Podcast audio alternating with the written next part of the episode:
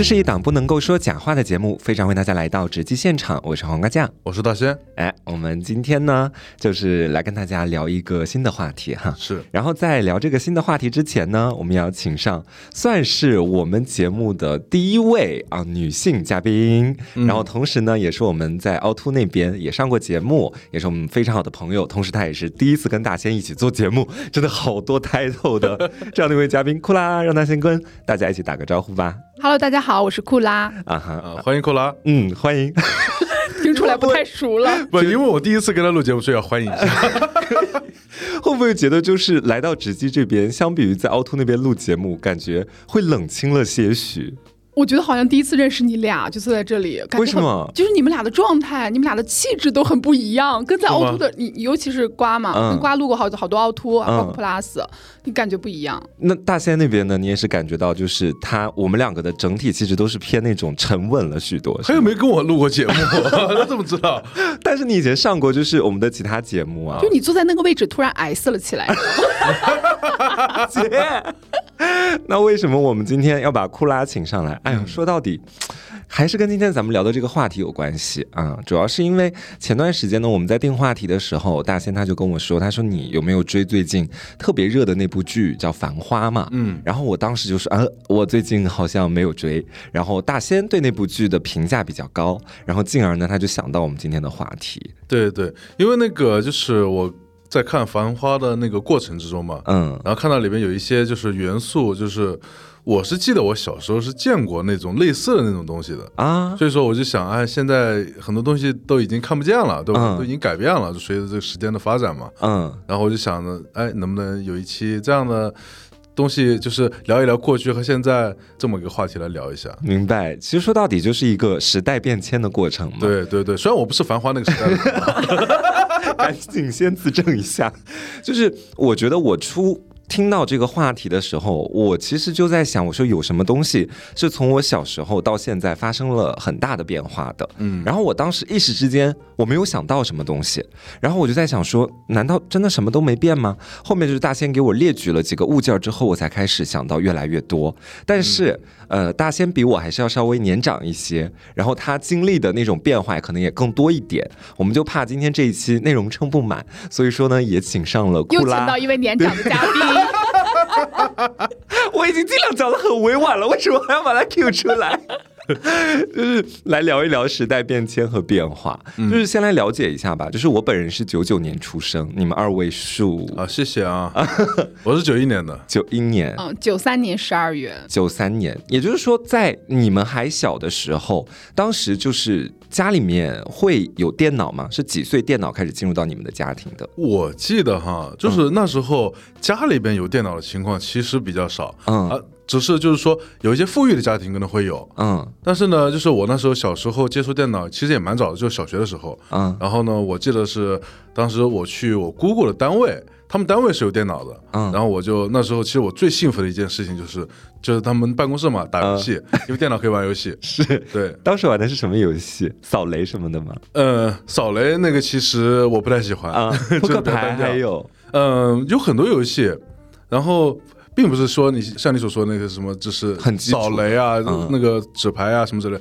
不仅仅是那些游戏。哦，嗯，对，还有其他游戏，比如说我记得玩过一款什么赵云什么，反正什么什么什么之类的，就是其实蛮好玩的，而且还有嗯传奇 等等，还有 CS。对，我记得就是在那段时间，那个 CS 那种枪战类型的游戏会特别的火。对对对，对，库拉那边呢？我这边是上小学上微机课的时候接触的电脑，嗯家里条件不咋地，买不起。然后，然后我当时那家也素。对，然后哦我就对那个微机课，对对我就进到微机课，首先你要穿鞋套，嗯，对对对，不穿鞋套绝对不能进。是然后第二个就是你们觉不觉得那个微机它那个教室地板是比别的要高出来一截的？哎嗯，对对，而且它有个地方放鞋子。对，然后它普遍铺的那种地板都是一个白色的，然后有很多那种竖条方框对那个。网格那种状，对而且下面是镂空的，我记得。嗯，我我当时还很疑惑，我说全国是怎么做到这种统一的？我后来才知道那个叫防静电地板。哦啊，因为对，因为你微机教室里面它有很多那种机器，它是不能够沾染一些呃灰尘的，啊，包括让你穿鞋套也是因为这个原因。真的有这么金贵吗？为什么现在就不不 就不金贵了吗因为？现在电脑不金贵 因为那时候那个大胖方脑袋那种电脑很贵。啊是而且那个时候大家会搜索，就是微机课怎么解除老师控制，啊，对对对，老师当时就可以控制你们的电脑了吗控？制，他一键键给你，锁屏。对，对，老师，啊然后老师就把自己的电脑屏幕同步给所有人，就是老师操作一步，然后你就看到一步，然后他就解除控制，然后给你五到十分钟让你去操作他做的这件事情。这是发生在你们什么年龄段的事情？小学三年级啊就，是小学啊你，们当时哇，那我觉得是各地城市发展不一样。哦我小学的时候，按理来说应该是呃，你们当时都已经初中了。你小学的时候，老师已经控制不了你们了，是吧？老师没有控我们，主要是他好像就没有这个功能在我们那个县里面。啊，就我们当时呃，唯一的相通点可能是在于有库拉前面讲到的那个台阶，然后还有另一个就是电脑都是大屁股电脑，嗯，但是老师没有办法控制我们每个人玩什么，他也没有办法去。呃，把他的电脑屏幕投在我们每一个人的屏幕上面，教我们做什么。危机老师失去了好大的权利。对，对我我们危机老师就只手遮天，你知道吗？不管你在玩什么，不管你在干什么，他一键就把你就是夺取你的断掉控制权。对，而且后期大家会就是呃琢磨出一些定律，就是嗯比如说哪台电脑它是没有办法被控制的，我们都去抢那个电脑。是是是是，嗯，而且就是当时老师，我是到初中的时候，然后老师才可以控制我们。然后我就记得当时是他竟然可以看到每台电脑的屏幕都是在亮着什么样的内容。我记得当时班上有几个同学在玩摩尔庄园，就当时非常火的一个游戏。然后老师看到了之后就说多少号多少号多少号电脑的同学站起来，去后面罚站。就是我们那时候才知道，他是完全可以看到我们电脑屏幕上在玩什么的，所以基本上我们当时只敢玩那个就金山打字里面的那个打字青蛙，你们知道吧？哦对，打字青蛙，然后那个跳 就过河，对吧？哦，那我玩的是叫那个生死时速，是什么？就是警察抓小偷。那个很好玩。哦，你可以啊这个选择，我没玩过你可以选择是警察还是小偷，然后就通过打字你要逃跑。哦，我想起来了，哦，嗯好像是有这么一款。嗯，就我觉得但说我比你比你们更更野一点，我会玩四三九九小游戏。这个都会玩啊，还有七 K 七 K 呀。你那你你玩过吗？哦，四三九九小游戏里面，我就很喜欢那个做饭的。啊，哦，做饭类型游戏玩的比较少。我记得当时是玩那个闪客快打，就是在里面就是打架，那是我唯一的血性时光。我是很狂野的不多。我喜欢那个什么，就是暴力小孩。要符合现在形象。反正我就记得我家第一次哈，因为我们前面讲到的基本上都是我们第一次见电脑，嗯但是不是电脑第一次走进我们家里面。对，因为当时学校它基本上还是有一点经济实力，它可以去进电脑，但是我们家也是属于那种比较穷的。对，哦就那时候觉得电脑这个东西真的很稀奇。对，就你在平时别的地方你是根本见不到的。是，嗯，而且我记得就是除了学校嘛，然后你只能去别的一些就是小的那种只能玩单机游戏那种黑网吧，嗯然后去花几块钱，然后在那玩一个一个小时的游戏。嗯对，除了这个之外，你其实其实平时是看不见电脑的。对，对而且我们那儿黑网吧是外面是一个零食店，你要给他报暗号，他才给你开暗门。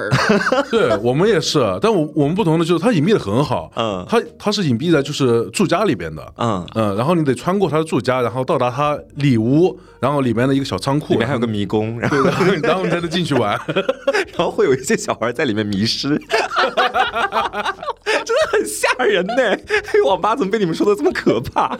就是我记得当时我们家那个要买电脑了，也是我爸就下了很大的决心，就准备说我们好买一台电脑。当时其实我身边很多同学家里面都有了，我们已经算比较慢的了。但是我们家买电脑在我们小区还算是一件比较炸裂的事情，你敢相信我？要拉个横幅是吗？没有要拉横幅，就是当那个电脑，我爸他是去实体店挑好，然后由实体店的店老板用那个三轮车，电动三轮车拖到我家楼下，然后包括主机、包括显示屏什么的一块儿拖过来。哦，然后当那个电动三轮车到达楼下的时候，周边的邻居、我爸的朋友全部都来了，风光为什么无限，就是风光啊，就是大家都会觉得哇，你们家买电脑了。哦对，然后我爸这时候就非常开心的跟着我哥两个人，一个人扛着那个主机，一个人扛着显示屏，对，然后把它运到家里面去拆开装起来。就是我觉得当时那个现场很像什么，很像结婚，你知道吗？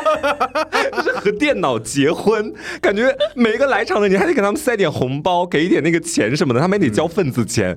当时我觉得有这么夸张吗？然后我弟、我小姑全来了，后面的时候就他们在那边研究怎么装电脑，那个店老板也会指导嘛。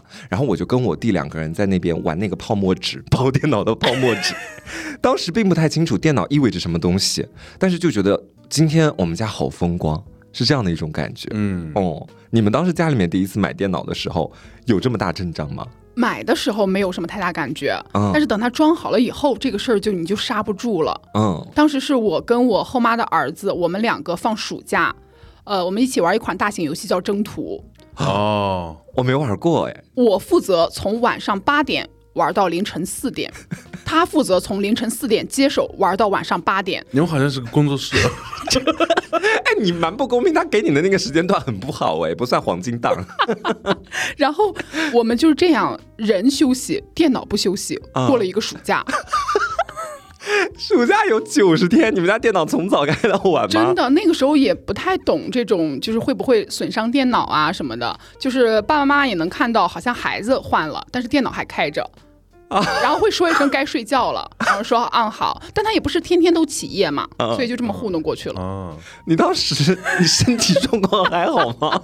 每天晚上八点、八点到凌晨四点四，点，对呀、你就等于是把睡觉的时间全拿来玩电脑啊。白天就是在睡觉、吃饭，然后就补足精力，然后去打打副本，啊然后为自己的家族而战，对，然后练一些技能。就有时候你这个镜头是真的很足的，你知道吗？就是你知道玩进去了之后，你会想着我要变得更好，我要变得更强。啊，对，这个是 对，因为我当时在我们的世界频道里还蛮有名的，什么铁 T 一姐？我说这个铁镜 就是怎么一直怎么一直不睡觉呢？呃当时他还拿我的号，然后去跟男生谈恋爱，还让我上麦。啊，嗯，你你弟为什么要跟男生谈恋爱啊？呃，因为他会给你就是用他的银两去给你买书、买技能、送你东西、哦送你衣服、送你装备。他是为了白嫖，对他本人其实并没有那方面的取向。对我我我当时并不知道这件事情的恶劣程度哈，我是属于 属于帮一帮啦，就这样子。那大仙呢？你们家当时买电脑的时候轰动吗？呃，就轰动其实还好，就是没怎么轰动，就是悄悄的就把电脑运回来了。但是呢，我记得清楚的就是，当电脑运回来家之后，然后我就是跟爸妈产生了分歧，嗯因为那时候已经就是分开屋子，已经睡就睡觉嘛，嗯对吧？然后呢，我们就讨论，就说这个电脑是放在我屋里，还是放在我爸妈屋里？你竟然还想让电脑放 你屋里？我当时想要电脑放我屋里了，然后我你敢提出来。蛮勇敢的。真对，就是提出来之后呢，然后被就是严厉的拒绝，就说放你屋里干嘛？然后我又问我说：“这电脑不是给我买的吗？”他说：“是给你买的，你要用的话，你到我屋里来。你当时是他们是说你要查资料，然后才买的电脑，是这样的一个理由是吗”？呃，一般买电脑肯定都是为了这个。我觉得这个理由应该是全国通用的。对，但其实爸妈是自己也挺想要那台电脑的，对，我一度觉得是拿孩子出来挡枪然后那。个电脑买回来之后呢，然后放在他们屋里嘛，嗯然后我爸妈就是呃轮流在上面就是打扑克，查资料先等一等 就。是对，然后呢就是呃就是类似库拉那种，就是电脑不休息，然后人休息，轮换的来。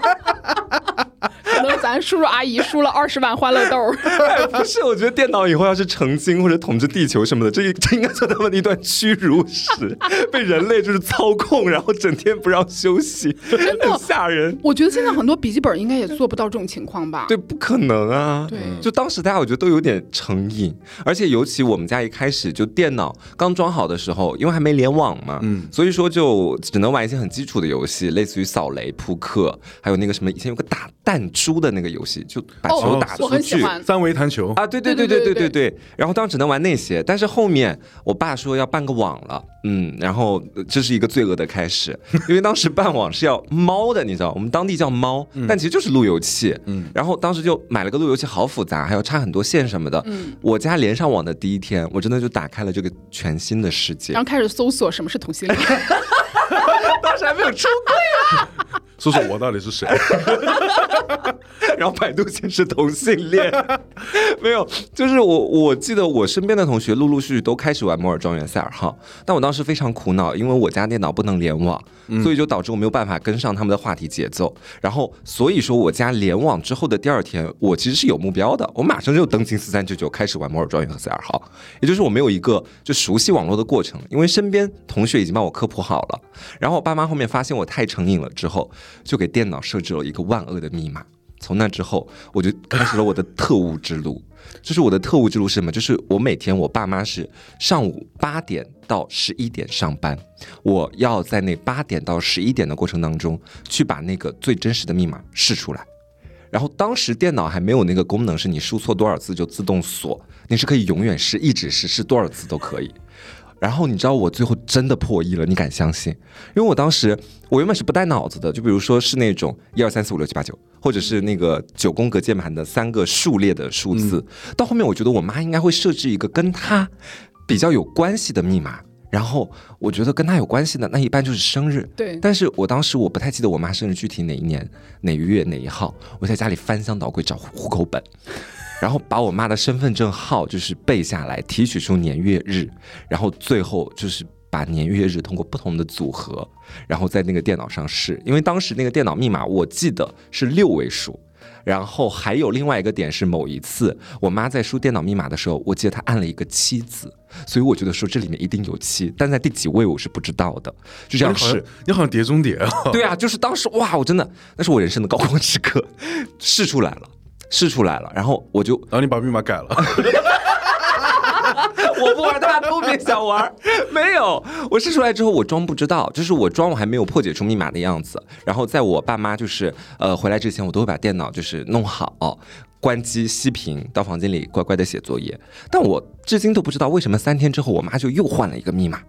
我觉得他不知道他怎么发现的，有可能是摸了摸电脑的屁股，觉得温热，但是他也没有跟我讲，也没有问我是不是偷偷玩电脑了。应该是在鼠标那边用马克笔稍微划了一下，发现他这个印儿不对。对，有这么吓人吗？是，就是你知道，就是以前我爸妈为了防止我看电视嘛，嗯，因为那时候电视他们会放一个就是那个遮灰布，嗯，然后就放一块布在上面，然后他们会摆一个就是。造型，对，或者是摆一个就是褶皱，或者摆个什么头发什么之类的，然后他回来看我有没有动过，吓人。库拉，你当时没有经历过这种管制和叛逆的过程吗？我当时因为我有队友还好。啊，你的队友是你哦，后妈的儿子。啊，对对，然后我后妈又比较偏疼他，然后我就会说，哎呀，是他想让我帮他练号，嗯，对，就还好。哦。哎，我发现就是现在哈，我去想到以前那些事情。讲实话，我觉得真的已经好久远了。就是包括我最近不是自己买了一台台式机嘛，嗯，然后我一直都觉得台式机。呃，它肯定是可以直接连 WiFi 的呀，因为我现在用的都是笔记本电脑。怎么可能？对，然后我发现台式机竟然不可以直接连 WiFi。对，就是那种有主机箱是不可以的，对，但是一体机是可以的。对对对对对。然后我当时我很震惊，然后我说我没有网线，我家没有网线，因为这根本不在我的考虑范围之内。哦，对哦，你家还没有网线。对，就是因为我从上大学到后面，我都是一台笔记本走天下，然后要换也是换笔记本，我根本不需要网线。然后我。那天晚上，我才突然发现网线已经成为了我的一个过去时的东西了。然后我就火速开始去下单外卖，然后再把网线插上。那一刻就有一种回到过去的感觉。就是我觉得很多过去的东西，它流动走，它不是一个特别快的过程，它可能是咚一下消失了。嗯，然后之后你很长时间没意识到。有一天突然聊到这个东西，你才发现，哎，它已经成为过去式很久了。嗯，因为有些东西就是随着时代变迁嘛，嗯，它的其实不可替代性还是有的。嗯，你比如说网线是吗？对，就是技术还是达不到，就是没有网线就台式机可以连 WiFi。这个虽然说如果你有无线那个。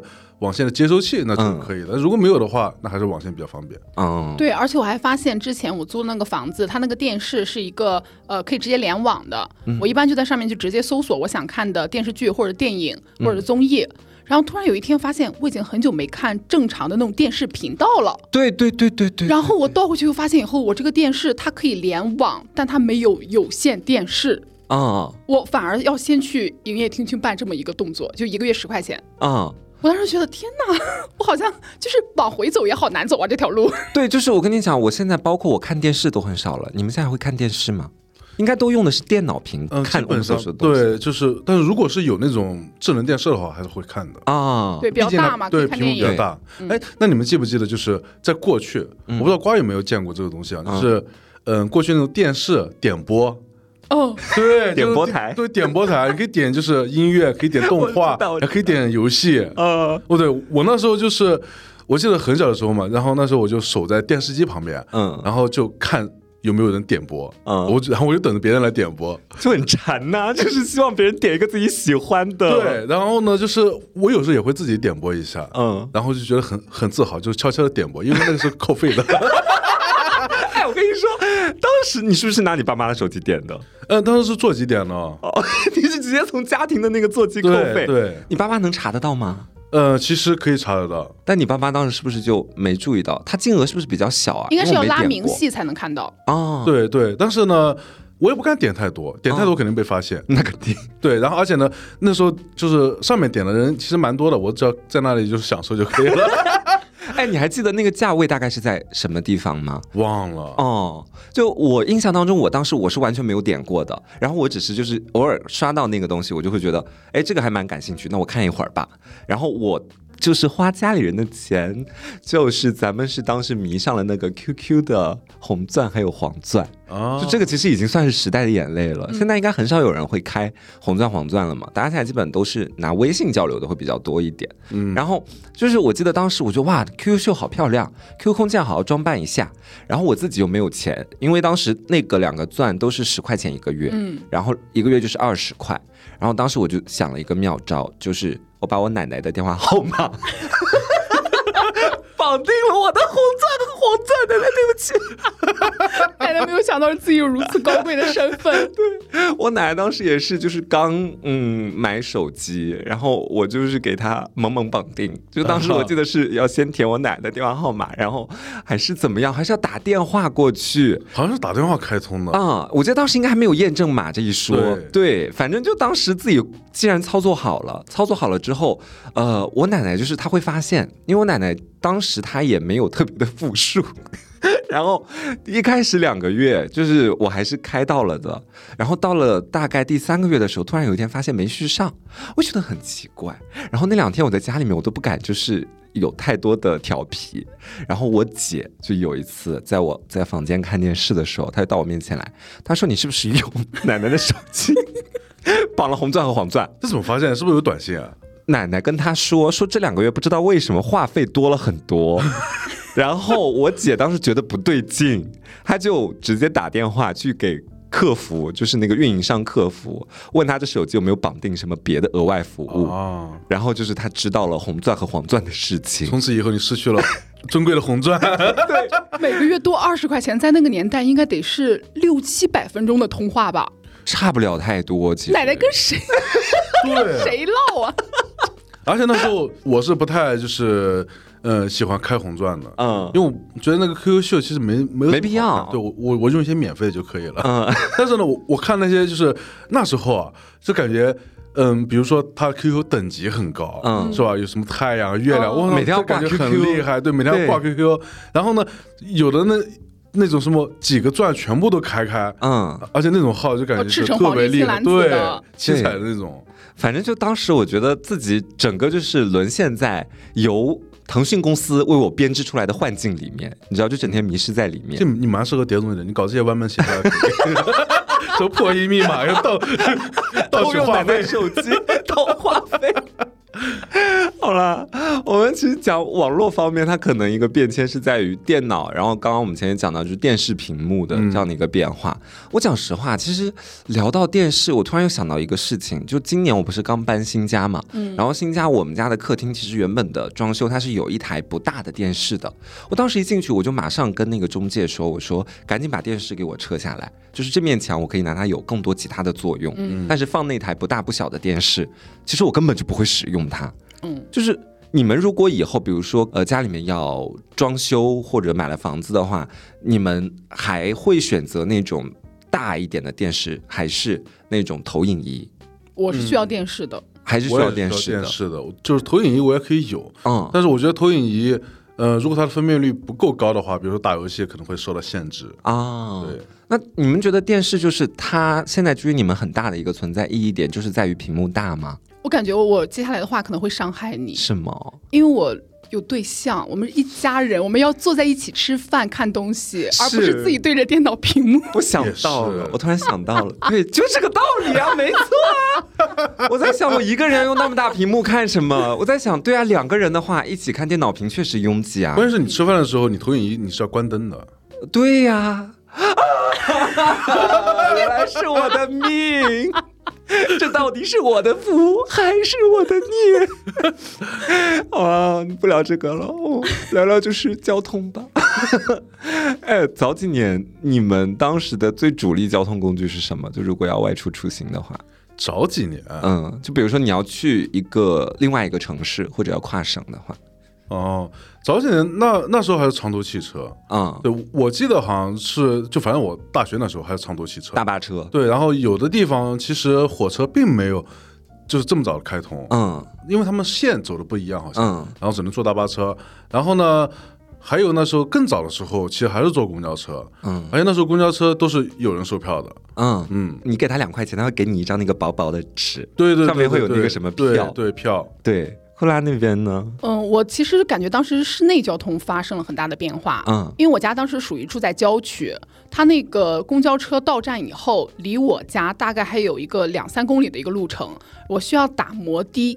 摩的就是哦哦老头乐摩托车，摩托车，嗯对，老头乐不是，它是它不是摩托车，它是那个嗯三轮遮盖的啊啊啊啊，包裹起来的那种，然后两块钱打回我家，我们管那个叫蹦蹦啊，哦，啊，就打三蹦子嘛。，对，叫蹦蹦我们那边叫打牙祭，啊。嗯，打牙机，这奇怪的名字，为什么什么东？西啊？哦，我们小区有几个人是专门从事这个业务的，嗯然后我想出去的时候，我就会走到他那个窗户楼下，敲敲他的玻璃，我说叔坐车，然后他就出来就带我去车站。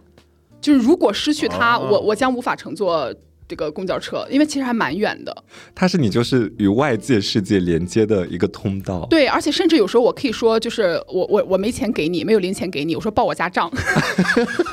那你已经熟到这种地步 对，然后有有时候他碰到我家里人，就会说，哎，孩子那儿还有该我多少多少钱。啊？嗯，哎，我记得我小的时候，其实当时我爸妈每一次接我就是上下学哈，然后都是骑自行车。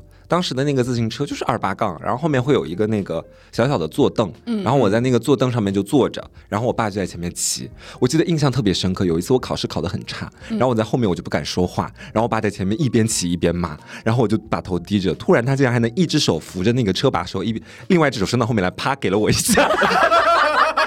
因为因为我分明我从头到尾一句话都没有讲，那可能是自己就是被我气到越讲越气，然后忍不住要动手，就已经在街上啪一下。不到家了。对，然后我当时很震惊，你知道吗？但是你刚才说你们家那个自行车后座还是有，就是有坐垫的是吗？有靠背，是有靠背，它是铁的一个座椅在上面。哦，是专门为为小孩子装的对，我是可以卡在上面，哦然后我靠着的，要不然他那一巴掌还不得给我呼下去 我记得我们家那个自行车好像是没有的，所以说每次坐自行车的时候都会硌屁股。啊？但是你放一个软垫子就会好啊，家里面应该会放软垫子吧？没有，你们家是什么主打？就是大家铁人三项一下吗？叫锻炼。我我我对那个自行车最大的印象是我小时候就是站在路边，嗯然后我被那个自行车压过脚面，就是一个哦大叔，他其实当时是边回头在跟他的呃也是厂里的。工人一起打招呼，嗯然后他没有看到我前面站在那里，我俩是望向两个相反的方向。他从我脚面上压过去，他压过去以后，大概得过了一会儿我才哭出来。啊然后他也发现了，就回来。他最后给我送了一袋旺旺大礼包，我觉得超高兴。我有时候还在站在那个街上在等，还有没有人来？鱼钓鱼。很夸张，我觉得。我记得那时候那个自行车啊，嗯就那个大杠，就是三八大杠那种自行车。呃，因为小时候嘛，我特别想骑那个自行车，感觉骑起来特别快。嗯然后，但是呢，那个有个杠在那里，就是我又上不去。然后呢，你们你们你们有印象吗？就是学自行车的时候，我知。道那个，我当时是拿着比较小的车练的，那个二八杠我上不去，反正在初中嗯，的时候。对，然后后来就是稍微长大一点之后，就是才能上去，但是呢，脚其实还是踩不到底。对踩不到底，所以说只能蹬一下，然后蹬一下，就这样站。站起来蹬，而且我在路边看，就是各种，因为那时候上那个自行车嘛，还是需要很多技巧的，然后有各种就是那种花式上溜着上，溜着上那种。对，溜着上，然后跨着上，然后什么跳上去，哎在我心里面，就是我一直都会觉得他们在干什么。就是我看到那种不同的人的上车方式，因为我从头到尾我只会一种，就是我会把我的腿卡过去，然后就是一只腿在车左边，一只腿在车右边，然后用右脚踩住那个脚踏，用力往下一踩，哦然后左脚顺势搭上来，屁股顺势坐上去。这是我一直以来用的方法，所以你们都是会很多种上自行车你这种方法的。方式就相当于乒乓球发球的时候用磕鸡蛋的方式，什么就是嘎哒打出去，就最笨的。太基础吗？对，所以你们手上都是有很多这种上自行车的独门秘籍。没有没有没有，就是我还没有，就是我我只会，就是到后面我只会一种，就是，嗯、我左脚先蹬着那个自行车那个踏板脚对那个脚蹬嘛，嗯然后蹬一下之后呢，然后站起来，然后顺势跨过去。啊啊啊啊，这个那种会这个我也会。嗯，库拉呢？库拉怎么那时候已经骑摩托车了？是不是？那时候已经在骑摩托车戴墨镜，对他已经在门口就是勾引美屁这样 他已经开始挂档踩离合了。其实我平衡能力特别差。啊。我我在一个比较大的年纪，我记得我那个时候还是骑那种呃怎么说青少年自行车，嗯，哦，就后面带两轮的那是吧？对，那叫辅助轮。等一下，你多大了还骑有辅助轮的车？我估计那个时候得六年级了吧？六年级十三岁哦。嗯，我还记得那个，就是那时候，就是那种儿童那个车，好像有个品牌很有名，叫好孩子。哦，对我那个就是那个牌子，对吧是我姑姑送我的，我非常引以为傲。但是因为我给她装了辅助轮，所以说有点受到小朋友的嘲笑。但我仍然是好孩子品牌。但是我确实，因为我在六年级，当时我记得是要上初中，嗯嗯初中离我家就比较远了，我爸妈就会开始着手给我买一辆自行车了。我身边真的没有朋友是拿辅助轮的，我所以我没有挤出门去啊。哦，你一直在家里是吗？对我我平衡能力真的很差。哦，好吧。然后我觉得好像到现在我回到老家，其实交通方式没有发现特别大的革新，哎，这是我发现很意外的一个地方。是吗？就是嗯，我其实小的时候是自行车嘛，但是现在回去，呃，不会骑自行车，但是基本上都电动车了。对，完全停留在电动车，在这里是没有什么新的变化的，也没有什么新的能够在街上逛，然后速度比电动车更快，嗯什么更优的选项，但是我发现现在好像有一种叫什么复古的一种风潮回流，是吗？就是你们小时候有没有骑过那种滑板车？滑板车，就它本身就是一个滑板，然后前面带一个你可以扶着的地方，然后这样单脚这样助力，这样往前滑。哦哦我小时候玩过，而且那时候是就是求着家里，并且是过生日等等各种原因加在一起才给我买了一辆。嗯，但是我现在发现哦，有电动的杭。州这边的商场，它会给那种滑板车专门留出停车位，就是超级可爱，就是儿童滑板车停车位，请按序排放，然后有各种各样的颜色。所以那个哦滑板车是电动的吗？还是要小孩就自己小孩的用应该不脚蹬的？是电动的对，一般为了安全都是那种呃要自己蹬的。蹬的，然后但是其实现在有专门给成人上班使用的，包括、对呃外卖小哥、快递员他们送货使用的那种，那种是可以电动的。那种折叠车是哦，对我们家还没有看到过这个东西，我也是在杭州这边才看到。这阵风吹到我家，应该还要再五年。你来对了，其实你看，就小时候基本上都是自行车嘛，嗯然后随着就是变化，然后现在很多都是电动车了。嗯当然，这电动车现在也可以就是当自行车来骑，就是因为法规要求必须有那种脚踏嘛。对，对，然后呢，其实那时候小时候我们玩的那个单踏板那种滑板车，嗯那现在很多人对吧，拿过来之后装上了电，然后它就变成通勤工具了。对，它就是一个升级不断的，偶尔还复古一下，让前面库拉讲到。嗯，然后我还有一个呃那种交通方式，我觉得应该算是这几年都在不断蓬勃发展，而且越来越全的，就是高铁。就是我第一次知道我们家那边要建一个高铁站的时候，我的第一反应不是开心，而是不可置信。就是我说我们家这种穷乡僻壤怎么会建高铁站？就是我呆住了，因为我当时真的是把它当谣言看的，就是因为我们的市区还没有高铁站，那个高铁站是直接建到我们县来了。就是我觉得可能跟当时的那个路线规划有一定关对系，对对，他不走我们市区那边走。现在想是明白嘛，但当时不明白。当时说我们现在难道马上要跻身一线城市？就是自己对那个完全没有概念，觉得马上我们要开始发展了。因为历史书上说了呀，就是你如果这个交通越发达，然后你到后面你就会发展的越来越好。对，要想富先修路。对，然后我就觉得说，哇，我们县好厉害，可能马上就要正式腾飞起来。嗯，然后就非常开心。虽然当时我们县连一家肯德基都没有，但是这不重要，因为因为我们现在要要有高铁我们有站了。高铁，对对然后肯德基就还远吗？确实，肯德基比他肯德晚来，基就建在高铁站里。肯德基比他晚来了三年。哎，对你刚刚说的这个交通工具，就高铁这个交通工具啊，嗯。我想也是，因为我记得那时候，嗯，我从就是我们家然后去合肥嘛，嗯，然后那时候如果要去一趟的话，坐那种绿皮火车，就老式那种火车，起码得两个多小时，嗯。然后而且中间可能还会停顿，然后你要等很久，然后但现在就很快，哦现，在高铁的话大概半个小时就到了。我那时候其实蛮惊讶，就是说哇，高铁可以这么快吗？对，就是我记得当时他是怎么宣传，就是导致我们每一个人就是对即将到来的高铁都觉得这是一个新时代、新突破。嗯是因为当时在高铁还没建的时候，就已经传到消息，我们就听到说，从我家到合肥，以前大概坐绿皮火车要四五个小时的路程，两个小时可以搞定。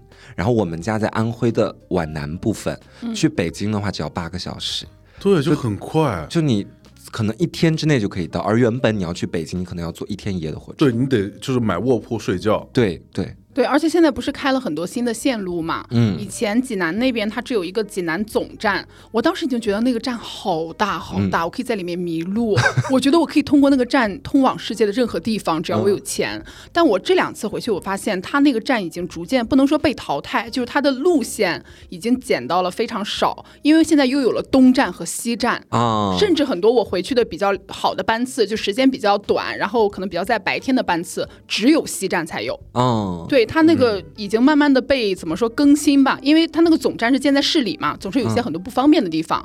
然后那个西站那时候疫情，大家不是要做检验嘛，就很多人说感觉这辈子走不出济南西站，就是你从你下车那一刻到你走出济南西站，到你做完所有的检查，大概是两千三百步，哦就一直在里面走，然后走到头做完检查，拿了检查报告，再走回来才能走到出口。哦。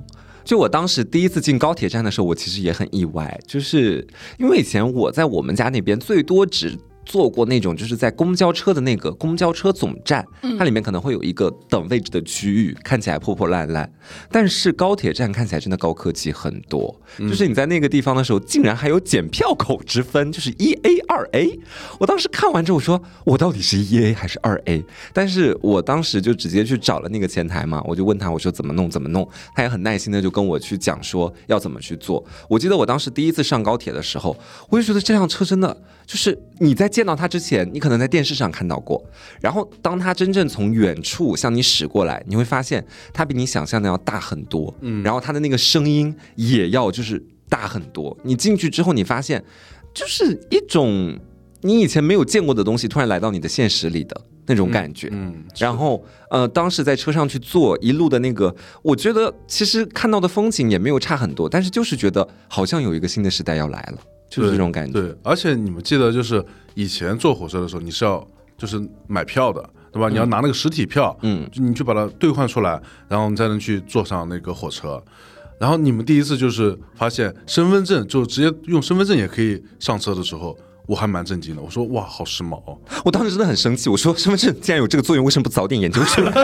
害我就是每次还要跑去取票，真的是。哎，你说到就是很多东西的那种就简化程序，嗯还有一个很重点的就是那个，就从大家普遍的都使用纸币支付，到现在移动支付支付的那个普及嘛。嗯嗯，你们现在身上还会带现金吗？没有，没有，哎，我我我也是，我基本上来杭州，我刚来杭州上大学的时候，当时大家都说杭州是互联网之都，然后支付宝也在这边嘛，嗯。然后嗯，但是我不太相信，就是这边支付宝的普及度，我上还是有什么不相信的？因为你你我如果很相信，我上就不用带钱了，嗯。就是我会觉得每家店都可以用支付宝支付，但我当时就半信半疑，我就过来上大学的第一年，我出去还是会习惯性往自己兜里面塞个几百块钱。啊就是我好害怕，就是突然有家店不支持移动支付，只能够用现金支付的话，那我不是很囧？在那个情况之下，嗯，但后面来了之后发现，就我上大学那几年，我身上从原本带几百块，到后面觉得嗯带个几十块应该就可以吧，然后再到后面就觉得完全不用带钱。其实我觉得也就大概花了一两年的时间。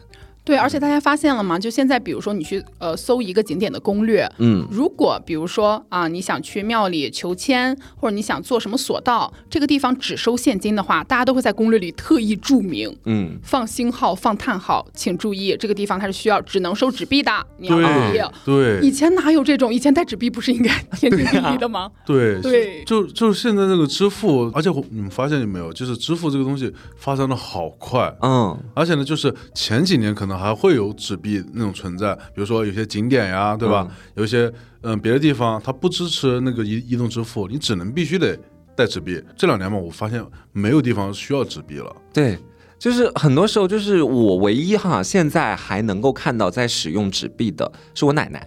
啊就是因为他每天要去菜市场里面买菜，啊菜市场的那些小贩，他可能在我们家那个地方，他呃是没有成体系管理的，他可能就在路边随意摆摊。嗯，然后很多人他们其实连手机都不太会玩，他们可能还是用现金交流这个样子。嗯但除此之外，我基本上是没有怎么看过有人用纸币了，这一点是真的感觉特别明显的。是有可能就是再过几十年吧，就可能又出现一个新的这种技术，可能我们嗯也不会太用了。是对你说的电子支付嘛，嗯还有那个杭州，然后让我想起来一件事情，是吗？就是以前你们买衣服不都是在那个线下嘛，然后去逛实体店，当然现在现在也有线下，嗯但是现在我觉得有很多人也是通过线上嘛，嗯，而且有个消失的东西就是裁缝店、裁缝铺消失了。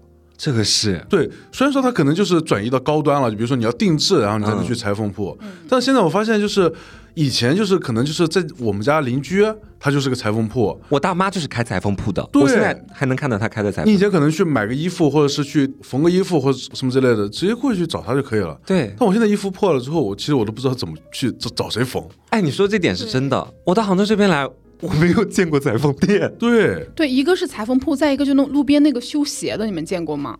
很少了。就比如说以前鞋底儿这边有什么磨损，它可以，它真的很神奇，它随便拿块皮出来给你拼一拼、补一补，然后你的鞋就像新鞋一样。对，它还能修伞呢。那个时候，对，然后我一般以前在济南那边，我是碰到这种地方，如果我是路过看到，我会特意记一下，哦，这个地位置它会来出摊儿，以后可以来这边。在杭州这边，我目前为止没有见过。对然后我有很喜欢的裤子，它只是裤脚那边不小心被我踩的，可能踩烂了一下。对，完全可以修复，我不知道该去哪儿，甚至有时候要上那个某某点评，在那儿搜，感觉好像还变成了那种热门网红景点。对对就是你知道，现在一家裁缝店如果突然开在闹市区，大家会觉得这是刻意设计出来的复古店，它已经脱离了它本来该有的一个意义，会有这种感觉。对你你进去就是要定制骨折的。哎 呀，它可能在定价上也会高一些。我觉得我在这方面可能比较熟悉，或者还没有觉得特别陌生的一个原因是，我大妈就开裁缝店，然后她现在还在开。啊，还在开。对，然后我每次回家，我大妈跟我奶奶家住一起，所以我在在她裁缝店就是要待很久。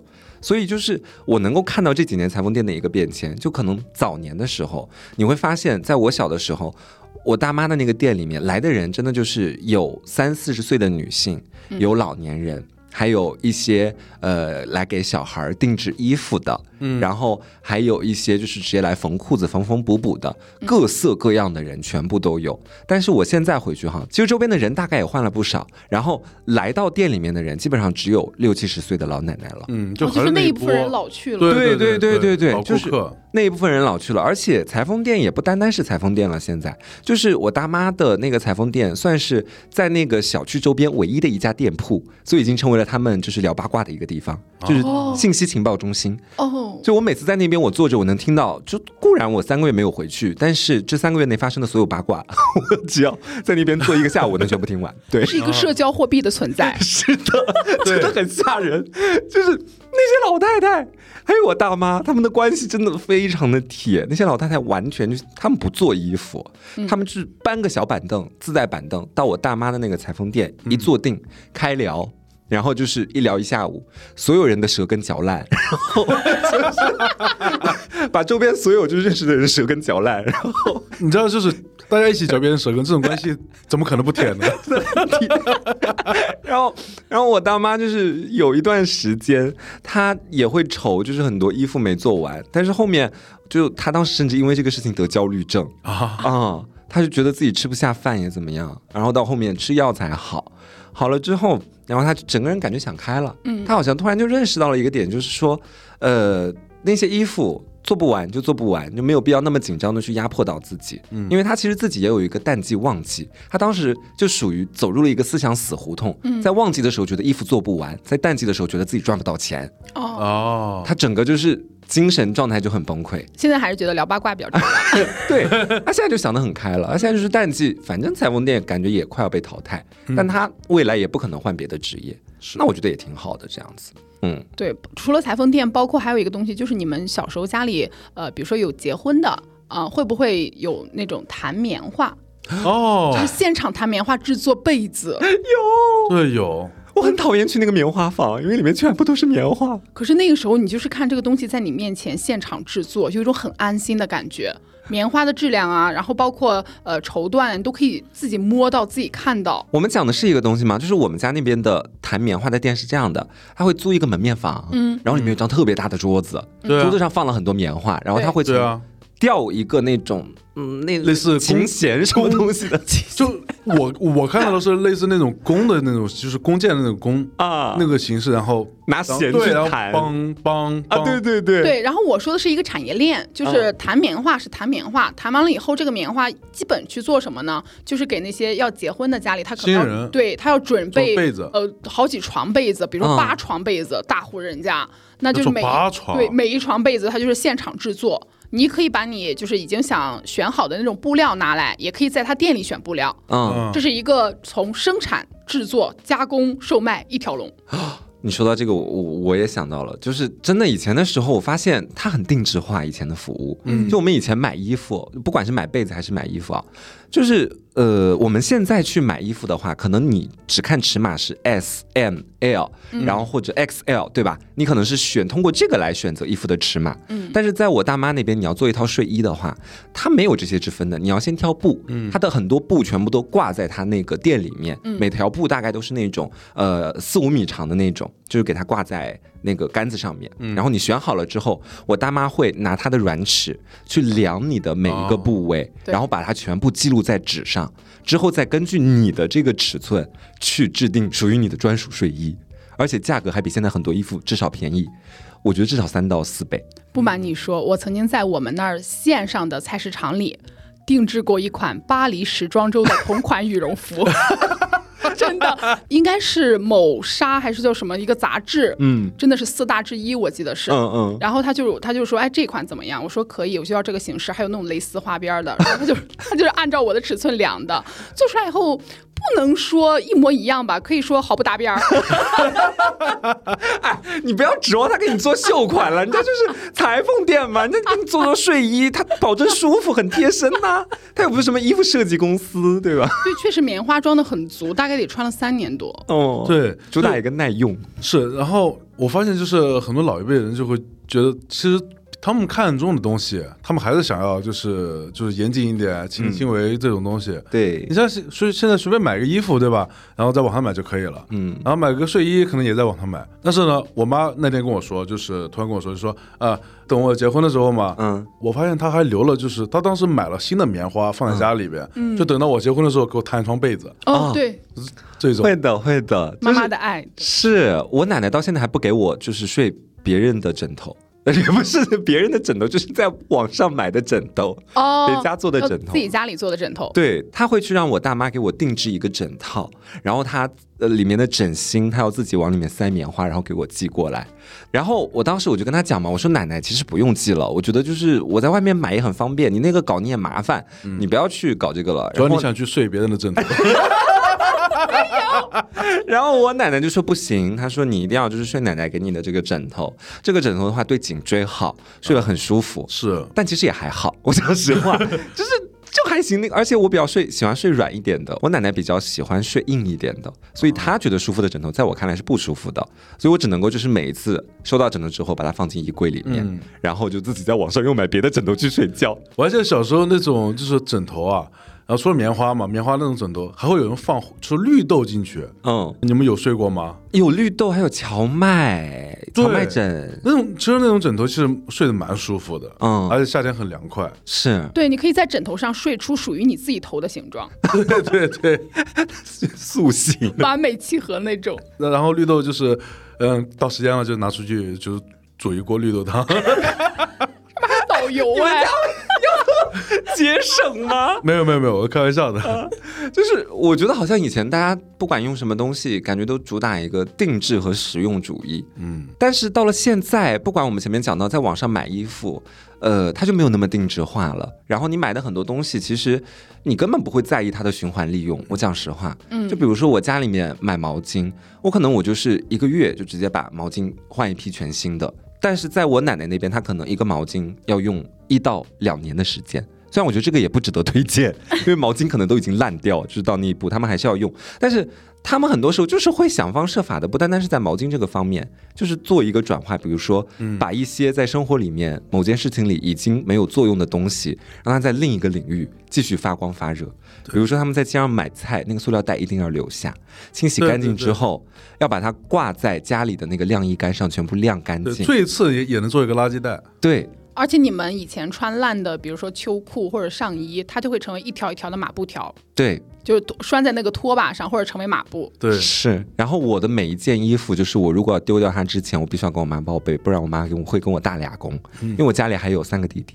对，就是他们是需要我的衣服的阶级的。我说的这个阶级，不是因为别人家买不起衣服，而是就是所有的家长都。他们觉得没必要扔。对，就打成思想钢印，就是我们玩的很好。那你的儿子如果比我的儿子或者女儿大的话，那就是啊、你如果有多余的衣服，那就给我，我肯定要，然后给我的孩子穿。大家就是主打这样的一个实用主义。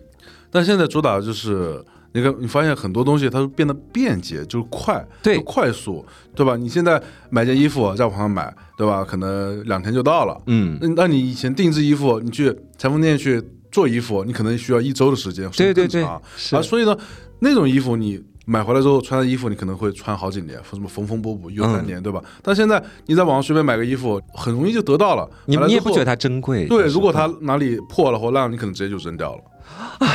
就是今天我会陷入到一个一下觉得过去非常好，一下觉得就是现在的这种高科技发展非常好的这样的一个两难的境地当中。但我感觉就是高速发展，就是虽然说很好，但是也会带来一些就是弊端嘛。对对就我们前半段可能讲到一些，比如说现在大家用电脑啊，然后电脑的网速越来越快呀，电视屏幕越来越大呀，然后电脑走进千家万户，然后高铁又铺得很好，你就是想要通行很方便，这可能是现在非常好的地方。对，那另外的一个就是我们失去了很多定制化的一些服务，还有很实用主义的那种初心。对，因为那时候还有写信这个东西。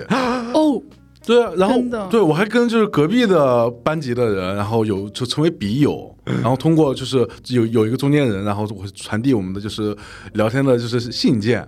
对，但是现在你看，就是一个微信就过去了，哦我那时候还会跟我的同桌，是同桌，我们要写信。同桌还要写信。呀，对，然后就虽然我们坐在同一个班级里，但有时候大家想说说心里话，比如说哦说说他暗恋的男生，然后他会通过信来告诉你。对然后我们那个信真的有时候你打开对方给你的回信，真的就会落泪。是，哎，我哎，虽然说咱们先聊到最后了，咱们可以再 Q 一下这个点。我也是发现了这个，而且每次就是我一旦就是开始在纸上写字，然后写信的时候，然后你说出每句话你都会非常认真。对，而且你很难写假话，尤其是写信的时候。嗯，我真的是这样的，除了最后一句就是呃，祝您永永远远什么健康 快乐。怎么这个这个也没有 这个是假话是也没有？说是假话，就是我们都知道，人不可能就是永远不死，对吧？啊就是我我们是表达你是在信末尾说祝你永远不死吗？不是，我是说这个美好的祝长命百愿。岁是吧？对，美好的祝愿是真实的，但是并不是我说一句你长命百岁，你就一定能活到一百岁，这也没有，就是祝愿的初心是真实的。但我觉得另外的写在前面的那种，比方说一些内心所想，包括你觉得当面你看着他的脸真的没办法说出来的一些很掏心窝子的话。你都可以写在信上面，它其实会呃很真挚，然后同时写的也更加容易一点。嗯，然后你知道，就是我小学的时候，当时我们班主任，我们班当时应该有五十多个人吧，他从网上不知道从哪搞来五十多个邮件地址，然后让我们每个人写一封信，就是每个人规定了一个地址，可以把这封信寄出去给那个人，来自于全国各地。嗯，然后我当时寄出去那个人，我等的好辛苦，等了他等了两年，没有一封信回给我，我才死心，就是因为当时我小学都快毕业了。我原本一直就觉得说他会回信给我，因为我那封信里我很期待，我说我是哪哪个哪个小学的，很想跟你交朋友，然后你你有什么爱好？我的爱好是什么什么？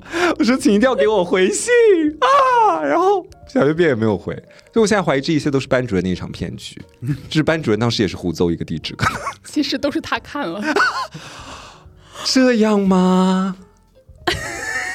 你没有写什么他不应该知道的东西吧？哇，哎，我靠！呃，不知道，哎，可能是想更想更想了解大家呀。是的，哎，我我活了二十五年，哎，那第一次想到这种可能吗？那你对班级就是这么多人寄出去的没有一个人收到回信没，有一个人收到回信。就大家可能是因为，哎，班主任是借了多少个账号啊？对我，你今天一讲，我才发现，就是我，我觉得有大概率是班主任自己看了，因为他当时是说，你们把信都交上来，我帮你们寄出去。其实我们的信全部都汇总到他那边，然后最后没有一个同学在班上吱声说我收到回信了。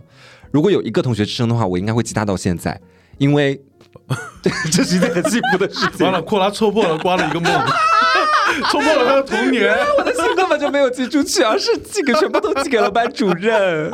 好吧，但是说实话，就是那时候写就是寄信，比如我写了一幅就是我的心里话嘛，然后给别人，然后我是非常期待就是收到回信对会会怎么回我的。嗯，但现在其实发个微信就感觉还好了。啊，确实，哎，怎么说呢？就我觉得大家在现实的生活里面，一面体会着高科技美好的同时，其实有时候也可以尝试写写信了。如果如果你觉得你想回味那种感觉的话，嗯就是我觉得你工作交流可能很多时候。